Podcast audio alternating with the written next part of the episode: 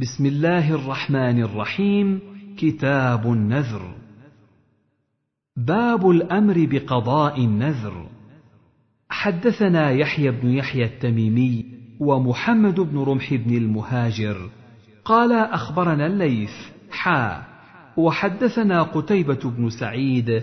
حدثنا ليث عن ابن شهاب عن عبيد الله بن عبد الله عن ابن عباس أنه قال استفتى سعد بن عبادة رسول الله صلى الله عليه وسلم في نذر كان على أمه توفيت قبل أن تقضيه. قال رسول الله صلى الله عليه وسلم فقضه عنها. وحدثنا يحيى بن يحيى قال قرأت على مالك. حا. وحدثنا أبو بكر بن أبي شيبة وعمر الناقد وإسحاق بن إبراهيم عن ابن عيينة. حا وحدثني حرملة بن يحيى أخبرنا ابن وهب أخبرني يونس حا وحدثنا إسحاق بن إبراهيم وعبد بن حميد قال أخبرنا عبد الرزاق أخبرنا معمر حا وحدثنا عثمان بن أبي شيبة حدثنا عبدة بن سليمان عن هشام بن عروة عن بكر بن وائل كلهم عن الزهري بإسناد الليث ومعنى حديثه. باب النهي عن النذر وأنه لا يرد شيئا. وحدثني زهير بن حرب وإسحاق بن إبراهيم. قال إسحاق أخبرنا وقال زهير حدثنا جرير عن منصور عن عبد الله بن مره عن عبد الله بن عمر قال أخذ رسول الله صلى الله عليه وسلم يوما ينهانا عن النذر ويقول إنه لا يرد شيئا وإنما يستخرج به من الشحيح. حدثنا محمد بن يحيى حدثنا يزيد بن أبي حكيم عن سفيان عن عبد الله بن دينار عن ابن عمر عن النبي صلى الله عليه وسلم أنه قال النذر لا يقدم شيئا ولا يؤخره وإنما يستخرج به من البخيل. حدثنا أبو بكر بن أبي شيبة حدثنا غندر عن شعبة حا وحدثنا محمد بن المثنى وابن بشار واللفظ لابن المثنى. حدثنا محمد بن جعفر حدثنا شعبة عن منصور عن عبد الله بن مرة عن ابن عمر عن النبي صلى الله عليه وسلم أنه نهى عن النذر وقال إنه لا يأتي بخير وإنما يستخرج به من البخيل. وحدثني محمد بن رافع حدثنا يحيى بن آدم حدثنا مفضل حا وحدثنا محمد بن المثنى وابن بشار قال حدثنا عبد الرحمن عن سفيان كلاهما عن منصور بهذا الإسناد نحو حديث جرير. وحدثنا قتيبة بن سعيد حدثنا عبد العزيز يعني الدراوردي عن العلاء عن أبيه عن أبي هريرة أن رسول الله صلى الله عليه وسلم قال: لا تنذروا فإن النذر لا يغني من القدر شيئا وإنما يستخرج به من البخيل.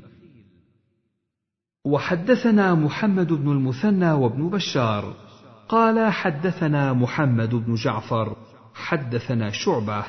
قال سمعت العلاء يحدث عن أبيه عن أبي هريرة عن النبي صلى الله عليه وسلم أنه نهى عن النذر وقال إنه لا يرد من القدر وإنما يستخرج به من البخيل. حدثنا يحيى بن أيوب وقتيبة بن سعيد وعلي بن حجر.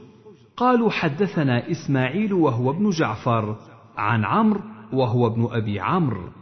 عن عبد الرحمن الأعرج عن أبي هريرة أن النبي صلى الله عليه وسلم قال إن النذر لا يقرب من ابن آدم شيئا لم يكن الله قدره له ولكن النذر يوافق القدر فيخرج بذلك من البخيل ما لم يكن البخيل يريد أن يخرج. حدثنا قتيبة بن سعيد حدثنا يعقوب يعني ابن عبد الرحمن القاري وعبد العزيز يعني الدراوردي. كلاهما عن عمرو بن أبي عمرو بهذا الإسناد مثله. باب لا وفاء لنذر في معصية الله ولا فيما لا يملك العبد. وحدثني زهير بن حرب وعلي بن حجر السعدي واللفظ لزهير. قال حدثنا إسماعيل بن إبراهيم حدثنا أيوب عن أبي قلابة عن أبي المهلب عن عمران بن حسين. قال كانت ثقيف حلفاء لبني عقيل فأسرت ثقيف رجلين من أصحاب رسول الله صلى الله عليه وسلم. وأسر أصحاب رسول الله صلى الله عليه وسلم رجلا من بني عقيل وأصابوا معه العضباء. فأتى عليه رسول الله صلى الله عليه وسلم وهو في الوثاق قال يا محمد. فأتاه فقال ما شأنك؟ فقال بما أخذتني وبما أخذت سابقة الحاج؟ فقال إعظاما لذلك أخذتك بجريرة حلفائك ثقيف. ثم انصرف عنه فناداه فقال يا محمد يا محمد. وكان رسول الله صلى الله عليه وسلم رحيما رقيقا. فرجع إليه فقال ما شأنك؟ قال إني مسلم. قال لو قلتها وأنت تملك أمرك أفلحت كل الفلاح. ثم انصرف فناداه فقال يا محمد يا محمد. فأتاه فقال ما شأنك؟ قال إني جائع فأطعمني وظمآن فأسقني. قال هذه حاجتك. ففدي بالرجلين. قال وأسرت امرأة من الأنصار وأصيبت العضباء. فكانت المرأة في الوثاق وكان القوم يريحون نعمهم بين يدي بيوتهم فانفلتت ذات ليلة من الوثاق فأتت الإبل فجعلت إذا دنت من البعير رغى فتتركه حتى تنتهي إلى العضباء فلم ترغ. قال وناقة منوقة فقعدت في عجزها ثم زجرتها فانطلقت ونذروا بها فطلبوها فأعجزتهم. قال ونذرت لله إن نجاها الله عليها لتنحرنها. فلما قدمت المدينة رآها الناس فقالوا العضباء ناقة رسول الله صلى الله عليه وسلم. فقالت إنها نذرت إن نجاها الله عليها لتنحرنها. فأتوا رسول الله صلى الله عليه وسلم فذكروا ذلك له فقال سبحان الله بئس ما جزتها. نذرت لله إن نجاها الله عليها لتنحرنها لا وفاء لنذر في معصية ولا فيما لا يملك العبد. وفي رواية ابن حجر لا نذر في معصية الله.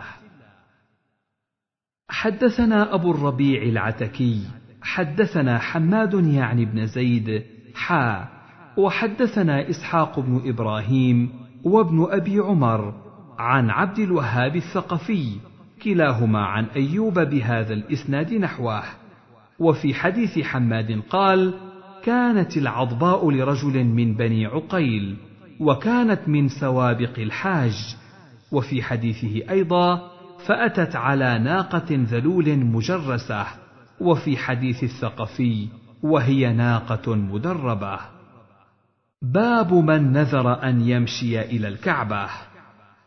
حدثنا يحيى بن يحيى التميمي أخبرنا يزيد بن زريع عن حميد عن ثابت عن أنس حا وحدثنا ابن أبي عمر واللفظ له.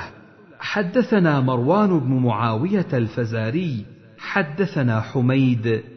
حدثني ثابت عن أنس أن النبي صلى الله عليه وسلم رأى شيخا يهادى بين ابنيه فقال ما بال هذا؟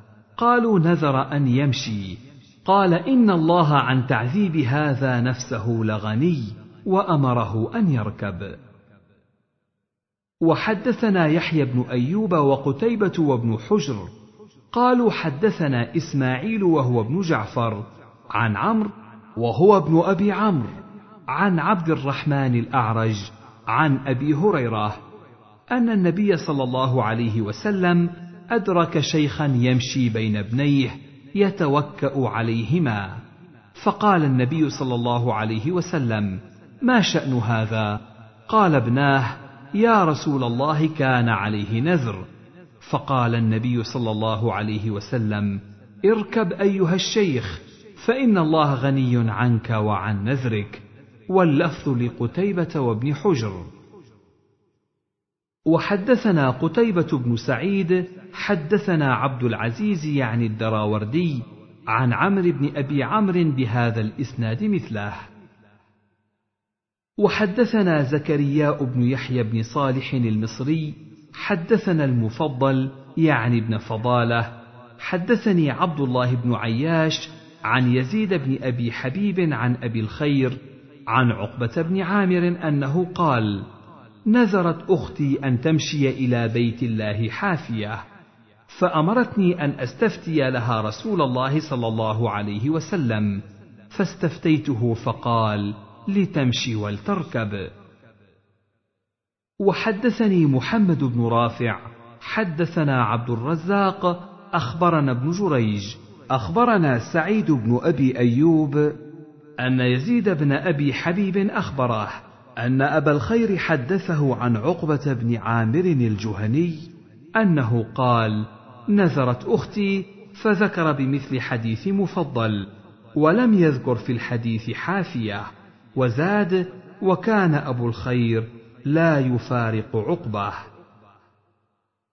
وحدثنيه محمد بن حاتم وابن أبي خلف قالا حدثنا روح بن عبادة حدثنا ابن جريج أخبرني يحيى بن أيوب أن يزيد بن أبي حبيب أخبره بهذا الإسناد مثل حديث عبد الرزاق.